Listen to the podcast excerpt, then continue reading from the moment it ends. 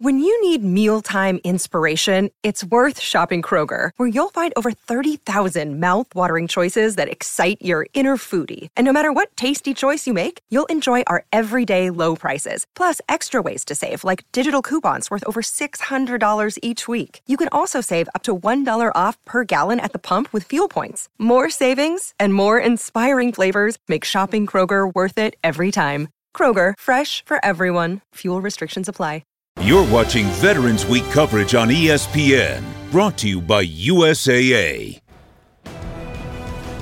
We're so glad to have you here on NFL Live. So much more coming your way as we come off of Monday Night Football. NFL Live is presented by USAA. We welcome you in here.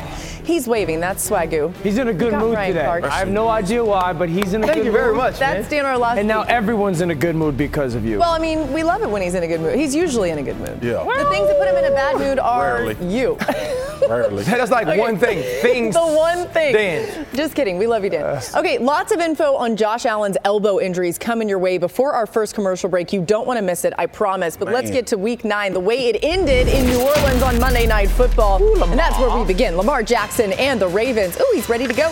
Get ready to take on the Saints. Late in the first quarter, no score. Ravens with first and 10 at the Saints 24. And Jackson looks like he's going to run it, but he finds likely. I actually love this play call because it's directly after they called Lamar run on third down. They set it up, easy touchdown. Ravens up 7-0, under 5 left in the first half. Ravens driving second and 10 from the Saints 24. Jackson almost tackled. He escapes like only he can. Ravens into the red zone. Few plays later, first and goal from the 1. And Jackson hands it off to Kenyan Drake. More on him in just a moment. He scores easily, and the Ravens go up 14-0. 20 seconds left in the half. And Andy Dalton had to be thinking about that all night long, Dan. Big time miss. They got a beautiful 2-minute drive to end the half, and they missed that. Only equals at a field goal. 8 minutes, 30 seconds left in the fourth. Saints trailing 20-6 on their own 25. Dalton throws tipped and intercepted by Justin Houston, who had quite a game. The Ravens grabbing a hold of this one after the interception. First and goal from the 3. Jackson handing it off to Drake. He fights his way in for the score. And the Ravens go on to win it 27-3. He loves it. Okay, the Ravens ran for 188 yards in the win, their 8th straight game with at least 150 rushing yards. That's the longest streak by any team within a season since 1985, when the Bears and Raiders did it. Of the previous 6 teams to have a streak this long, 4 of them went on to win the Super Bowl. We put that in for you, Dan, because you picked the Ravens to... I did. Did you pick them to win the Super Bowl? Or I took them to win the Super Bowl. Yep. Okay, there you go. You may look really, really smart. But let's go back to Kenyan. I'm listening, bro. I didn't say anything. Jeez. Look at him looking at you, waiting for something. How does Kenyan Drake fit in that run game for the Ravens? Oh, the speed. Like, the one thing that I'm seeing his element has added beyond on the perimeter is inside the tackle when that RPO is being ran, like having a true back with crazy breakaway speed.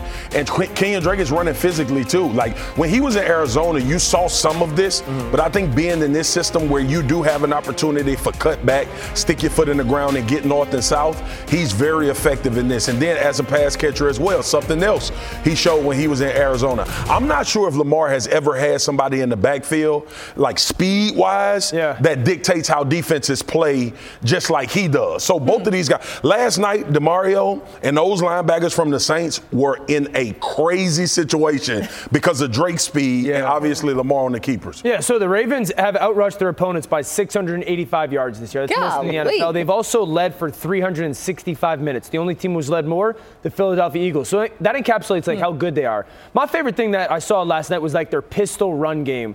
That's like Lamar in the shotgun, and the back is lined up directly behind him. So we, like a lot of times, and I want to get Marcus and RC's perspective on this. We do this as an offense because, one, it balances us. Like it forces symmetry. 2, the back gets to keep his shoulders square. You know, like there's never the moment where the cut is predetermined, so the shoulders stay square. I think the third thing is there's maybe not as many tips and tendencies to where the back is offset. So I love like that, because that allows such a midline run game, and Lamar kind of being horizontal as a runner. Like, I wanted to get your guys' thoughts on, like, what's the challenge with the pistol? It's everything that you want teams to do from under center, but allows the quarterback to be comfortable off the line of scrimmage. Yeah.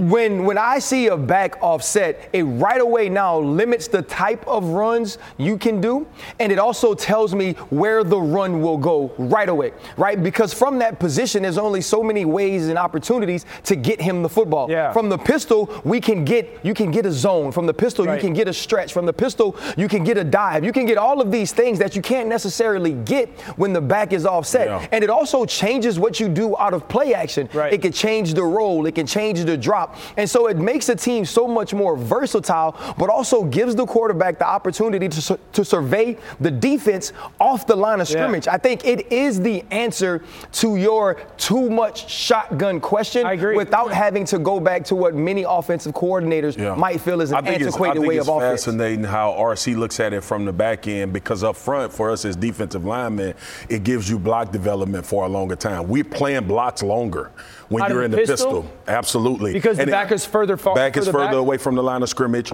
You can't necessarily read action, too, when the quarterback turns his back. Yep. So you have to rely on your block taking you to the football, right? And then when you're dealing with two guys like that with so much speed, block development for them becomes about space as opposed – like, I can play – I don't have to get pancakes. I don't have to kill you. I can play a zone perfect. Yeah. But if it's a 5-yard difference between me and – you talked about some of the cutbacks from Drake last night. I think that's why you saw that. And they were all out of that pistol. Yeah. Baltimore – the Ravens and the San Francisco 49ers challenge you as defensive linemen to stay – educated the entire football game. And as football players, when we feel like it's a play that needs to be made, most of the time we go rogue. Right. And that's when they get you. We get dumb. Yeah, they put you into those situations, though. You start to feel the pressure.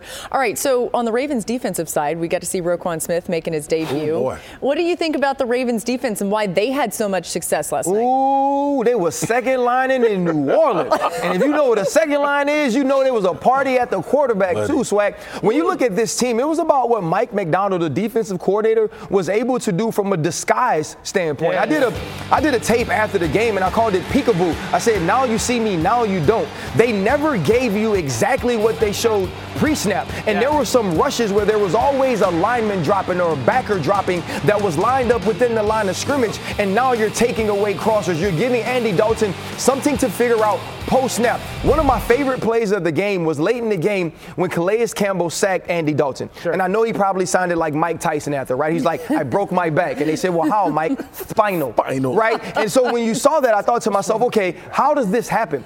They're playing zone up top, and they only rush 4 when they showed 6 on the line of scrimmage. Yeah. Marcus Peters had a tail with an X nasty, and they locked the X nasty. Now you can't get the football out of your hands quickly. So many adjustments being made to a team that wasn't making those adjustments early in the season. I thought their simulated pressures that you're kind of talking about were great. I think from an offense perspective, just touching on Roquan, one, how do we block him? Like in the run game, he stood out. So I think teams are going to look at that defense and go like, how do we get to Roquan, in our run game? And the second thing is, it certainly felt like it's going to free up Patrick Queen. Yeah. Because Roquan was so good in coverage and some of those similar pressures, Patrick Queen was utilized as a pressure guy. Yeah. And now I got to, as an offense, figure out, do we have the people in the game to block Patrick when it comes to his blitzer? And that's what we talked about. Remember the news broke about the trade, and I said Patrick Queen is back to where he was at LSU. Yeah. And you saw him be used in the blitz packages and all of that. The thing Roquan brings to the Baltimore Ravens, though, is an absolute stopper.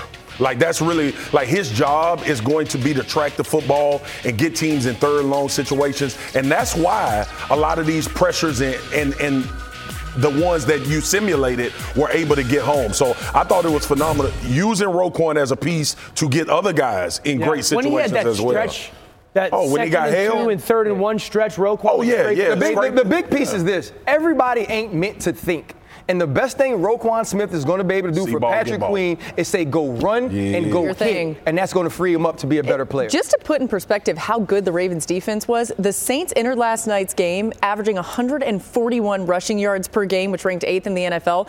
The Ravens held them to a season-low 48 rushing yards. That's a huge difference. Instant impact. I legit thought that Taysom Hill wasn't used as much because of Roquan. Yeah, probably. It makes sense. Okay, let's get to a big piece of news here that we've been following on NFL Live really since yesterday. Josh Allen dealing with an elbow injury in his throwing arm. Head coach Sean McDermott said yesterday he'll update the media on Allen's situation Wednesday. But for more on this right now, we bring in ESPN NFL reporter Jeff Darlington. Jeff, what are you hearing about the Allen injury?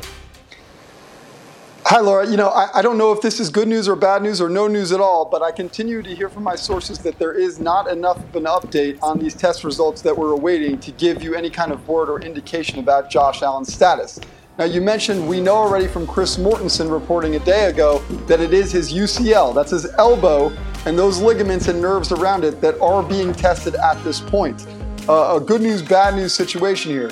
The good news is that ultimately he was able to throw the ball 69 yards on the final drive after suffering that injury, which tells you that it's not exactly torn necessarily to a degree that he can't throw the football. The bad news is he's only missed one other game before in his career, and it was a 4-game stretch his rookie year in 2018. It was a UCL to his throwing elbow. So the same type of injury that he's dealing with right now. We will get you up to date as soon as we hear anything about whether he will be playing in this upcoming game against the Vikings. It will be Case Keenum as his backup, who will start in his place if he can't go, Laura. Yeah, really interesting there, Jeff, especially tying it into the previous injury history. Joining us now, ESPN injury analyst and physical therapist Stefania Bell. We're still waiting on more information, as Jeff just outlined there, Stefania, but let's back up a little bit. What exactly is a UCL injury? So it stands for ulnar collateral ligament, and it's on the inside of the forearm. Basically, it attaches from the lower end of your arm bone down to the ulna, or forearm bone, and it serves as a check rein, really, for when your forearm starts to deviate a little bit to the outside, which happens when you throw.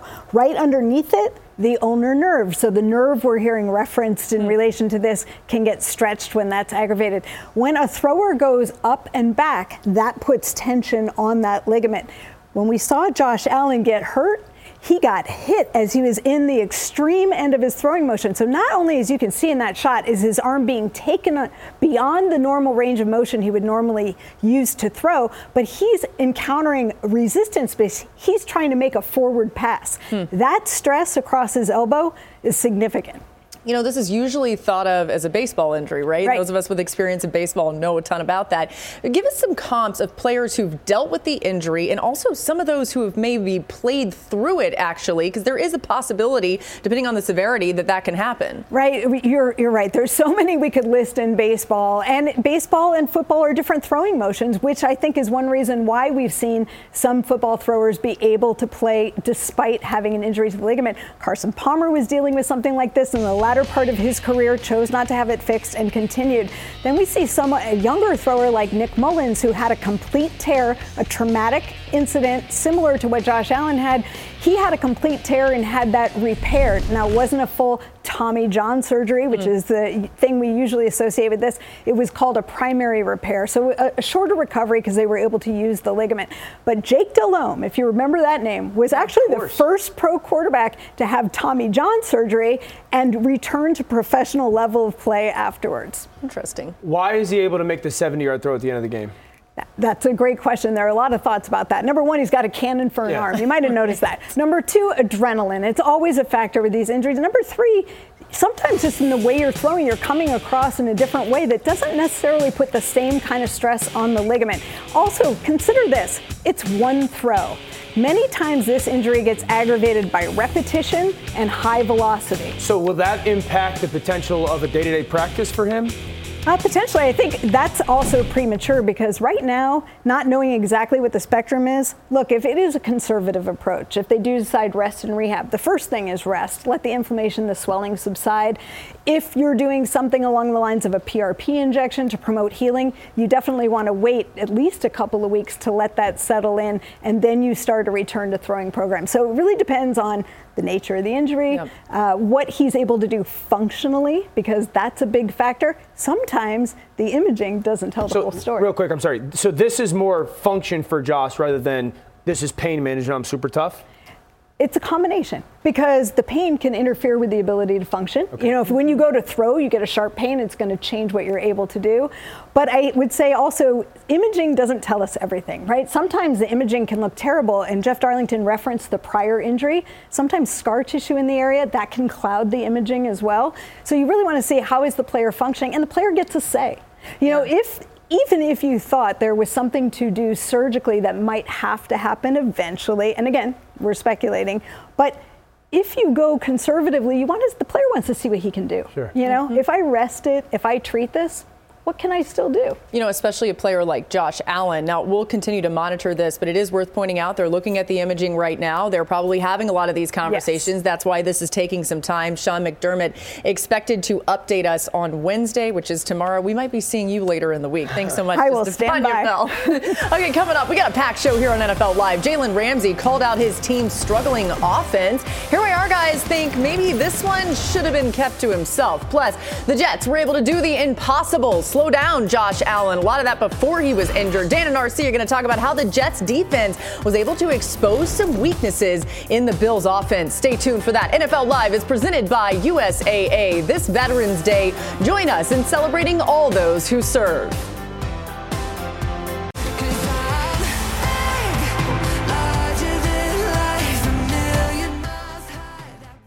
Hi, it's Mike Greenberg letting you know ESPN Bet is ready to take you through all the biggest sports moments this spring. The official sportsbook of ESPN has exclusive offers and markets from Scott Van Pelt, Stephen A. Smith, and me, plus many more. From the playoff intensity to finally getting out to the ballpark, there's no better time for sports fans. Sign up today. New users get a bet reset up to $1,000 in bonus bets if your first bet doesn't win. Download ESPN Bet today. What a play. Must be 21 plus and present in select states. Gambling problem? Call 1-800-GAMBLER. Terms and conditions apply. See app for details. What if in 2024 you got a little bit better every day?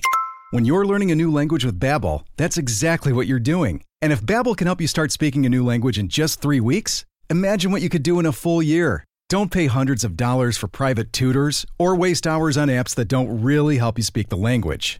Try Babbel, the science-backed language learning app that actually works. Babbel's quick 10-minute lessons are designed by over 200 language experts to help you start speaking a new language in as little as 3 weeks. It's designed by real people for real conversations. Babbel's tips and tools are approachable, accessible, rooted in real-life situations, and delivered with conversation-based teaching so you're ready to practice what you've learned in the real world. They have over 16 million subscriptions sold. Plus, all of Babbel's 14 award-winning language courses are backed by their 20-day money-back guarantee.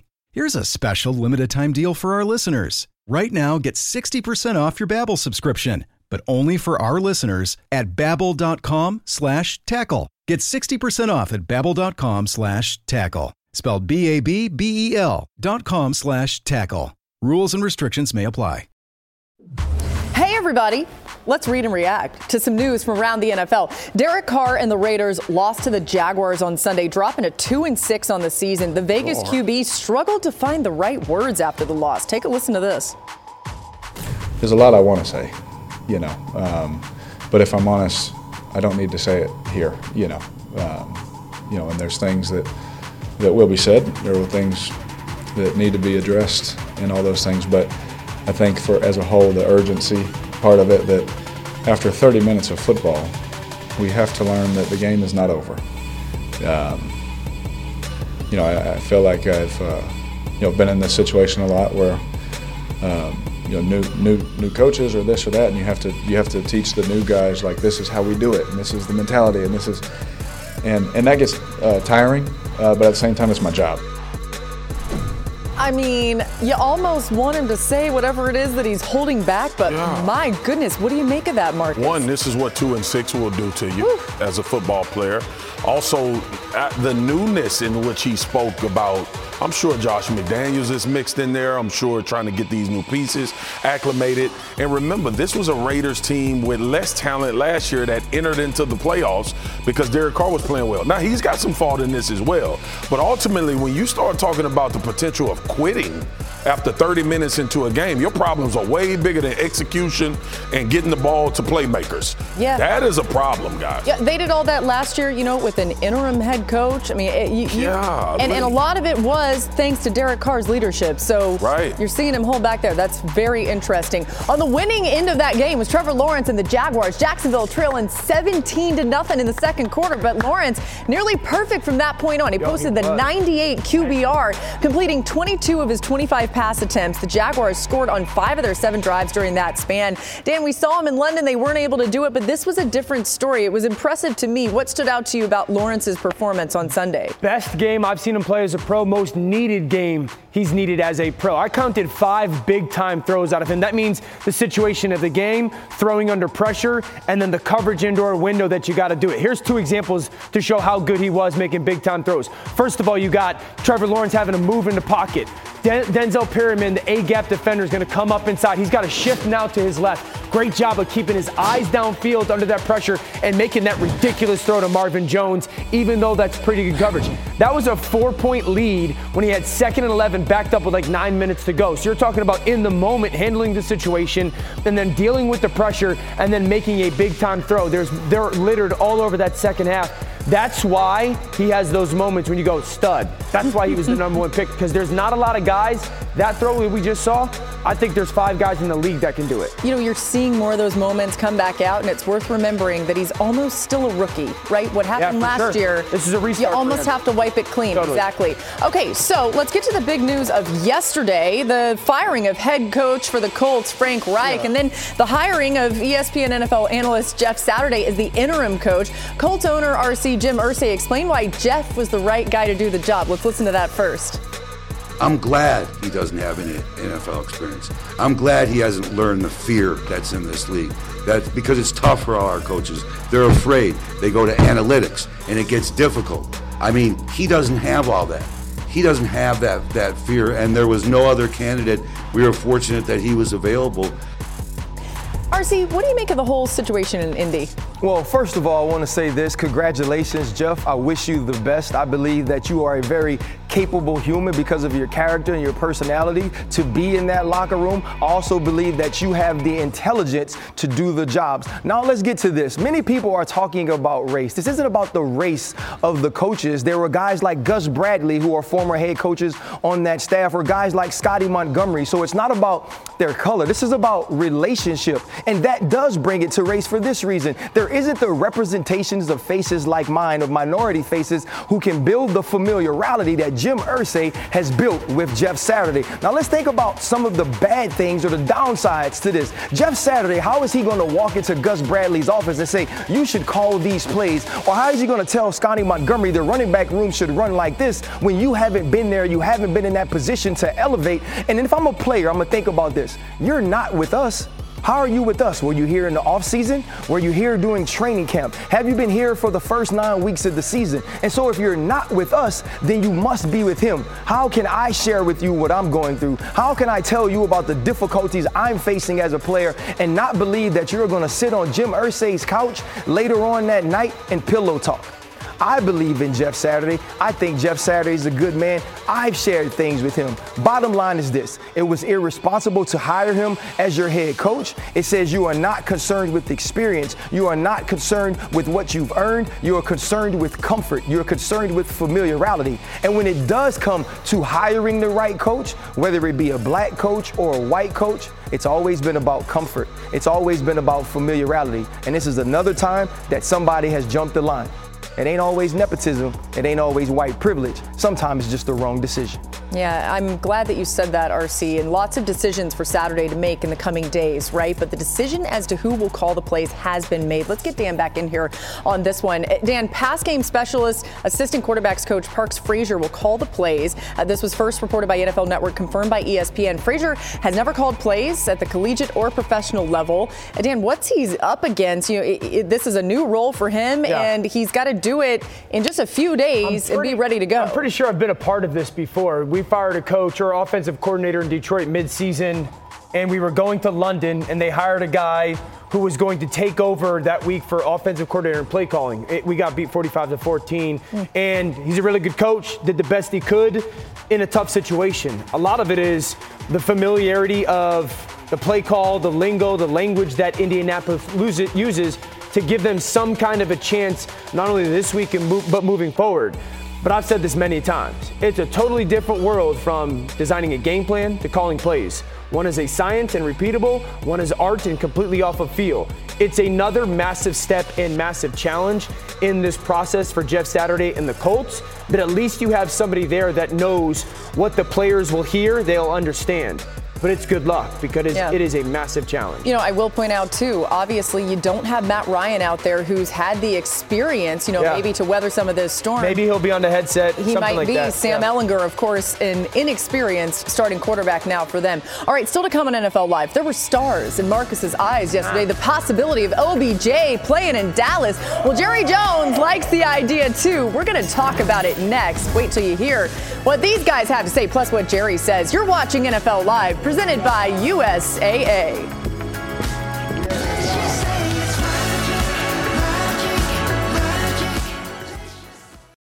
This podcast is proud to be supported by Jets Pizza, the #1 pick in Detroit-style pizza. Why? It's simple. Jets is better. With the thickest, crispiest, cheesiest Detroit-style pizza in the country, there's no competition. Right now, get $5 off any 8-corner pizza with code 8SAVE. That's the number 8. SAVE. Go to jetspizza.com to learn more and find a location near you. Again, try Jet's signature 8-corner pizza and get $5 off with code 8SAVE. That's the number 8, SAVE. Jet's Pizza. Better because it has to be. Hi, it's Mike Greenberg letting you know ESPN Bet is ready to take you through all the biggest sports moments this spring. The official sportsbook of ESPN has exclusive offers and markets from Scott Van Pelt, Stephen A. Smith, and me, plus many more. From the playoff intensity to finally getting out to the ballpark, there's no better time for sports fans. Sign up today. New users get a bet reset up to $1,000 in bonus bets if your first bet doesn't win. Download ESPN Bet today. What a play. Must be 21 plus and present in select states. Gambling problem? Call 1-800-GAMBLER. Terms and conditions apply. See app for details. You're watching Veterans Week coverage on ESPN. Brought to you by USAA. Sunday NFL Countdown has you covered for Week 10, 10 a.m. Eastern. And then the Monday Night Countdown crew gets you set for Commanders Eagles at 6 Eastern, both on ESPN and the app. Hey, let's get to a little bit of Adam Schefter from last night on Monday Night Countdown. You guys, if you hadn't seen it, whatever, if you have, it's great to see it again. You like that? You like that on 3, 1, 2, 3. You like that? They kind of turned first class on that flight home into a nightclub, and they're telling me all the dance moves I need to do with my hands. Got Vanilla Ice over there, but we got Riff Raff over here. You like that? Oh, my goodness. We don't have to actually show that. Yeah. Like that. It's actually strange that Adam could be stiffer than Kurt, though. Because I thought it was all the way as stiff as it could possibly get. Man, you be going it was beat, more. But this how Shefty looks. I was like, what's that crinkling? Oh, it's just Adam. What do you mean, man? Guys, no, I'm going to tell you, I think Adam works out. Like, Adam looked good, man. Pretty swole. Like, I don't know. Yep. You don't agree with me? Yesterday you said that Kirk was ripped. Now Adam works out. Shefty looks swole, bro. Shefty also says when he works out on the road, he doesn't take his clothes with him because they're sweaty. Ain't Shefty like he just leaves them? I take old clothes that I plan on like getting rid of. You know what? I work out in them and I throw them out. Okay, but you on the road every week. We weren't supposed to get to that. Wait. I had my wife go buy like really cheap socks and underwear. We're supposed to be talking about Shefty being butt naked. I have to reveal something because you led me there, guys. Let me tell you about Dan's jacket really fast. So there was a lost and found rack in the ESPN green room of jackets and clothes that had been left there for maybe years, and Dan started looking through the rack. He said, man, this is kind of nice. So whoever you are, ESPN employee, you stole something from Lost and Found. Dan is now wearing it on TV. No, it was in the Lost and Found, and there was a sign saying if someone doesn't claim this by the first week of November. Did you wash it? Did you take it to the cleaner? No. You just put it on the same day, didn't you? I got to say, you know what? Full transparency. Dan, it looks pretty good. I told you all this in confidence. And it fit. Man, it looked like you won't eat fried chicken, but you'll put on old Lost and Found dirty jacket? He nasty. He don't wear shoes in the shower. We gotta go. We gotta go. More on this later. To Tom Brady and finally getting back on the winning side of things. I love you, Dan. This game-winning touchdown that you see from Tom Brady was some vintage Brady. Had some elements to it that reminded you of that, right? So the Rams suffer another loss. Jalen Ramsey on the Rams side of things wasn't happy with his offense. Listen to this. We have so many games where the defense will get a stop and then we'll go to the sideline and they'll be like, y'all stay locked in. Y'all stay locked in. So y'all gonna have to go back out there again. Like, it shouldn't be like that. We gotta have some dogs who gonna be like, close this out. We gonna close this out. Like, ooh, okay. RC, what do you make of what Ramsey had to say? This is the worst thing that ever happened to you in a football game and you're a defense. You get a big stop, you fired up. Yeah, yeah, let's go. Trainer comes over, hands you the Gatorade. Punch him! Oh, hell. Oh, hell. That's like the worst thing that could ever happen to a defensive player. I think what Ramsey, the most telling part about what Jalen Ramsey said to me was, you got to have some dogs. Yeah. Like, anybody who's ever been in the locker room know that that actually doesn't have anything to do with how you play. It's about how you approach playing. Yeah. It's about how you take the field. It's not about the successes and the wins and losses of the plays. What he's saying is you're not believing, and in not believing, you're letting us know you're not going out there with the expectation of executing, and that's a problem. Look, I'm going to keep the same energy I kept with Aaron Rodgers with Jalen Ramsey. Keep it in-house, bro. Like, these type of comments, man, should not be in the public for public consumption. Maybe I'm old school in that regard. Like, but to me, now you're alienating and you've set apart. You've already set a line. There's a separation. Yeah, you've set different. It's no longer a conversation of respect. It's a conversation of, man, y'all heard what Jalen said about what we doing over here. And look. I'm gonna let everybody in on football in the NFL. If it's not a little dissension between your defense and offense, usually you're not a really good football team. Yeah, you want that. Like, you need a little bit of competitive edge between both units. It's just when this stuff go public, it bothers me. And maybe it's because I was the media child in Dallas. I don't believe that this makes you better. Yeah. Like that, and that's my big thing with it. But he right. Yeah. There's some truth there. That also might when Lydell called me, I said, but did he lie? Yeah, that's the truth. Where is the lie? It's not there. Okay, Dan, we know that the Rams O-line has been riddled with injuries. What would you change in L.A. to try to get things back on track? Play caller. And I preface that with saying it's hard to do anything good. Sean McVay calls the plays, for people who don't know. I think Sean has to entertain giving up play calls. And, again, I want to preface by saying this. It's hard to do anything good with a good offensive line. They've been decimated up front. And the only person on this offense that gets open with is Cooper Kupp. That being said, when they struggle, I watch their tape and I feel like Sean reverts back to the things of the past that worked. The 2019, 18 stuff that was with a completely different offensive unit. And if I feel that way, then the people watching the tape for the defense feel that way. Yeah. And I get it why Sean does it, because he's like, when times are hard or you can't get anything going, it's tough. I know this has worked, right? Can I ask you a question, Dio? Yeah. We say this all the time on television, right? O-line bad, you can't do much. How do you work around it? Because you're in a season. Yeah. I mean, the reality is you always start with the question, like, can we block them? What can we block? You know, and then you go from there and you build off that. And again, that is a very small pool of plays right now. But the thing is, Mark, is like when things are struggling for this offense or where they get in a lull, Sean reverts back to that stuff that he did with Jared Goff or that he may have done with other skill players. And you still can't block it. Well, it's a different group. Gotcha. It's a different skill group. Gotcha. It's different, and it's predictable. Yeah. You know what I'm saying? Like, there's a predictability of it in their offense right now that I feel like maybe a new set of eyes and a new voice in those moments could benefit this offense slightly. A reminder, Liam Cohen is their offensive coordinator. Very bright. And he did that, I mean, recently at Kentucky, he called plays. They call you. They hiring people off TV. It's like we're not letting Dan go. Predictability of his jacket. Don't give him a rash. Hey, that Lost and Found jacket looks good. I just want to know whose it is. We don't care if he don't have it. Up next, Touchscreen Tuesday with Dan and RC. They're going to talk about how the Jets defense was able to make Josh Allen look sort of human. Stay tuned. You're watching NFL Live, presented by USAA.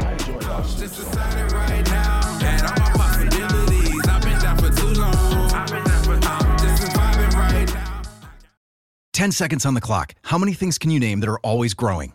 Your relationships, your skills, your customer base. How about businesses on Shopify?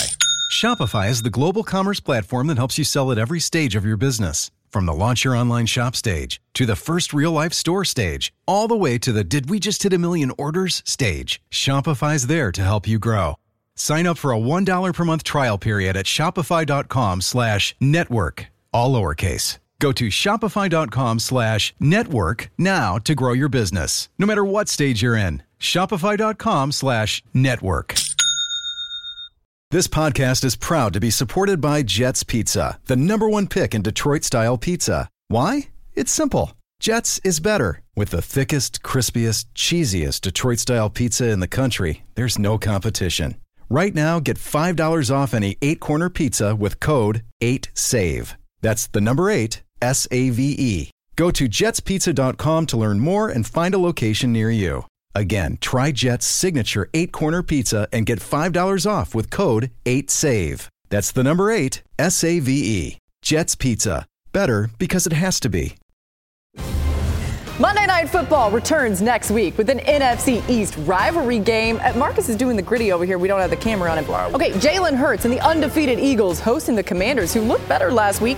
8 Eastern on ESPN, ESPN Deportes, and the ESPN app. Monday Night Countdown kicks off our coverage at 6 Eastern. Can't wait for that one. All right, let's get to some news here. Odell Beckham Jr. is still a free agent. Come on! Trying to figure out where he's going to end up. Well, Swagoo is hoping that those handful of teams he threw out, really does actually have to be the Cowboys. Come on! One of them was the Dallas Cowboys. Here's what Jerry Jones said about his interest. Odell is someone that we have all the appreciation in the world for what he is as a competitor, I know that the cowboy star on that helmet, when he puts it on, could look pretty good. I mean, he's going as far as talking about, putting the jersey on. Come on, man. This is music to your ears. I kind of feel back as if he's teasing and it doesn't happen. But I'll be here for you. I'm just happy we talking about it. Okay. But yeah. How many times have I sat on this set and told Jerry and them to get certain people? A lot. This is another one of those times. I get it. Look, the great Stefania Bell told me that this is called the revision, when you get the second ACL surgery. And it takes a little bit more time. People are a little bit more leery about your recovery and how you're going to come back. But I don't give a damn. Make a revision, Jerry. Sign Odell Beckham Jr. And look, it's boom or bust. It's no right in between. If you get him and he stays healthy, he is absolutely going to help you in your quest for a Super Bowl. We saw Odell Beckham Jr. change. Dan just came off a conversation talking about Sean McVay and that offense struggling. They wouldn't be this bad with OBJ. Right. I guarantee you. They might still be bad, but they wouldn't be this bad with a healthy Odell Beckham Jr. You got Jerry, do it, man. You got at least a few more touchdowns, right? Yep. If you have OBJ, but you would much prefer to see him wearing that star and that cap. Come on to Frisco, big dog. Let's do it. I got you. We gonna eat good. We dance. We gonna drink good. We gonna be at Nick and Sam's. We gonna be at the store. We gonna be eating sushi. Come on, man. All right, Odell. Come on. Listen, you may want to play for the Cowboys. That's all good, but that's really the sell that you want. It's time for Touchscreen Tuesdays. It's time for Dan and RC. I'm in my zone. This is actually my favorite day that we've ever done this. Kevin Byard may have picked off Dan's two favorite quarterbacks in the last 2 weeks. Thought we were close. So DBs like you can't put hands on me at the line of scrimmage. I don't know what the hell they're playing. He's actually where he's not supposed to be. Condensed splits, big posts, tutties. This what they wanted. This what they get. I'm in my zone.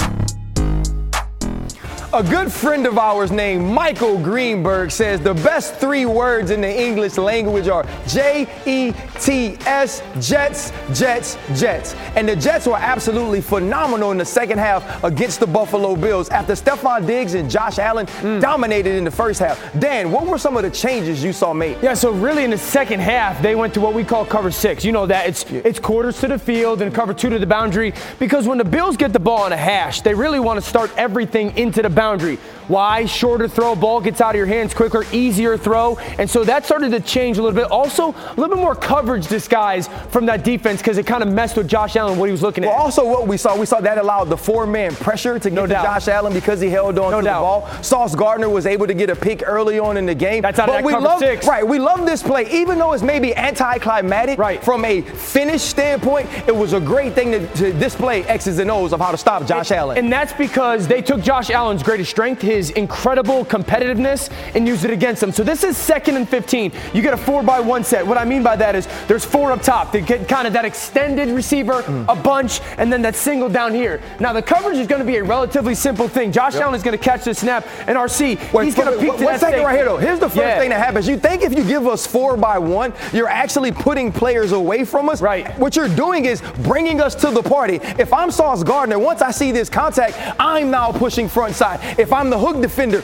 I'm looking front side as well. And as the safety, I can now split. He's splitting the formation, no longer splitting the field. And that's the part for me as a quarterback I'm looking at, because as this safety goes back, I'm thinking of him as a half-field safety. Yes. And we treat that as a middle field open thing, when in reality, he's going splitting to that formation, and he's going to drop down, which makes it a middle field. But doesn't this look like quarter, half? Absolutely. Which we saw early? I call it as mud. This looks like a muddy coverage on the back end to me right now as a quarterback. Josh Allen's thinking, is it 1? Is it 3? Is it 2? Is it 4? Is it cover 6? There's so many different coverage options that they disguise. Now, here's the reality for me, RC, with the competitiveness. Right now, again, it is 2nd and 15 at home. You're really trying to go high-low with the big in and the shallow cross. Also, here's the thing. Let's talk about the discipline of the New York Jets, which we don't normally talk about. Look at all these guys. No one is biting the cheese. Here's cheese. They're trying to get them caught in the trap. That's what I'm trying to get you to jump up on that shallow cross. Absolutely. And you guys are staying back. That's the challenge for Josh Allen. So now we're picked up here. We can break top down here. You got to fit it into this window. And we're also bracketing the outside receiver. And instead of Josh Allen on 2nd and 15, throwing that shallow to Dawson Knox, at worst it's going to be 3rd and 7, 3rd and 8. Josh Allen forces this ball downfield into basically a team party, into what should be an interception, because he believes no matter what the coverage is, I can make that throw. The shallow cross is the right read because it's the only read, and the Jets defense did it consistently in that second half. This is what we know. Josh Allen is one of the best football players in the world, but this day maybe he should have looked across the field, and as my man Dan said about Zach Wilson, live to play another day. My man. Let's go, boys. Excellent. Okay, coming up, Justin Fields put on the Jets in his performance Sunday against the Dolphins. Here's why we think his speed is what makes him so special. That's coming next. NFL Live is presented by USAA. This Veterans Day, join us in celebrating all those who serve. And in part by the CMA Awards on ABC. Live tomorrow, 8, 7 Central. Gotta make prayer.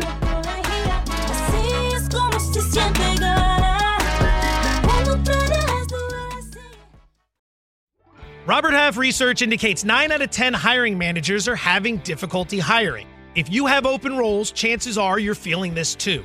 That's why you need Robert Half. Our specialized recruiting professionals engage with our proprietary AI to connect businesses of all sizes with highly skilled talent in finance and accounting, technology, marketing and creative, legal, and administrative and customer support. At Robert Half, we know talent. Visit roberthalf.com today.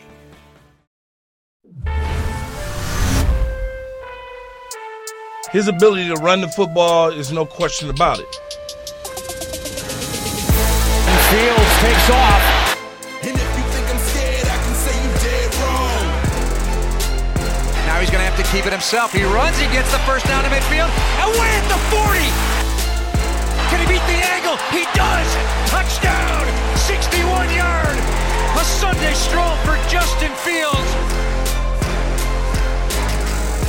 Although it came in a loss, Justin Fields' performance on Sunday against the Dolphins was historic. He ran for 178 yards, the second most by a quarterback in a game since 1940, trailing only Colin Kaepernick in the divisional round of the 2012 playoffs against the Packers. Fields also threw for 3 touchdowns, becoming the first player in NFL history with at least 150 rushing yards and 3 passing touchdowns in a game. It was impressive to watch.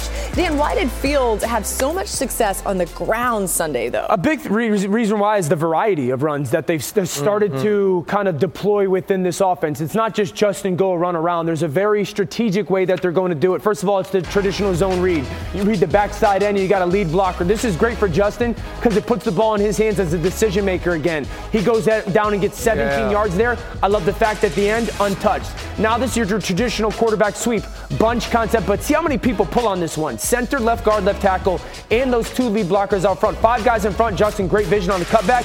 Again, doesn't get touched at the end, but this is the one that everyone in the world has seen. There's one thing that stands out to me. When he climbs the pocket, his feet are in the air. Both feet are off the ground right now. Just watch the acceleration that happens once he again hits the ground. This play makes no sense to my freaking brain because it's the NFL and no one is even remotely close to him. Guys, that's over three runs that were over 100 yards. The biggest takeaway I have, he wasn't touched on any of them. Hey, Dan, you remember there was a guy that works with you on Monday morning, Get Up, and he said right after Lamar, Justin Fields was the most explosive open field runner from the quarterback position. When did you say it? And nobody believed me. I didn't believe you, to be honest with you, when you said it. And I was happy I told you that I didn't say that. You think that I was stupid. I mean, it was impressive. Now, he's not going to get $178 every game, but holy smokes. Here's the deal, man. Like, This is very similar. I'm giving Lou Getsy some credit. Yes. It's very similar to what we've seen from Brian Daboll with Josh. Oh, wow. The whole premise of Justin Fields' career in the NFL is to let him be great at what he's great at right now until you bring those other parts of his game that need to be developed up to the standard. The best thing for a player when they are in the NFL, or the best thing when you are within the structure of a team, is for your coach to say to you, what do you do best? Right. And let's highlight that. And this is what's happening with Justin Fields. This is why also when Justin Fields was coming out of the draft, Ryan Clark said the talent between him and Trevor Lawrence is very close and similar, and we don't think it's a big jump between both of those guys because we focused so much on the beautiful passing that we don't take in totality. This is the fight that Lamar Jackson goes through every single week, or every time we have a legit conversation about playing the quarterback position. The difference with Justin is this, though. I think Justin can develop into an elite passer in the NFL as long as he's under the right tutelage. Real quick, before RC, the tools are there. I agree. The two things he's done so far with a passer, so much tighter mechanically with his feet, so much tighter mechanically with his throwing motion. Yeah, so I agree. Yeah, I think they've made everything quicker for him in that throwing motion, in his feet. He's making those reads quickly, and when it's not there, Justin Fields doesn't mind running the football, but they're giving him option. They're moving the pocket. It's not about just stand there, let's try to diagnose everything on the outside. They're treating Justin Fields, to me, like an elite shooter. We're going to give you some layups. We're going to give you some free throws. And then as the game goes along, we're going to give you opportunities to shoot the deep ball. And we've seen that in the last 3 weeks, and he's played really well. We call that cutting the fat off stuff. Cut the fat off. Now you got to completely change how your game plan for him, too. Right, good point. He leads the NFL in QBR for the last 3 weeks, so it wasn't even just this past week. He's been quite good. Against good defenses, too. Exactly. Dallas, New England. Miami. Time for one more thing before we go. Listen, if you missed it earlier in the show, Dan got his coat off the Lost and Found rack here at ESPN. So if this is your sports coat, please on Twitter. Now, I will say this, Dan. Are you giving it back? Like if somebody Kevin Nagandi, we found your coat. Too big for Nagandi. Kevin Nagandi. No, this is too big for Babyface. Too big for Field, right? This could be like Dalen Cuffs. Okay. Never heard of him. Who could it be? Does it fit so well? Maybe Legler? Also, just for clarification, you did not. You didn't watch it. That would be more like this one I want. He took it off the rack, put it on, and wears it on TV. It looks great. Dear Twitter, is that stealing? Mr. Rashinet. Is that stealing?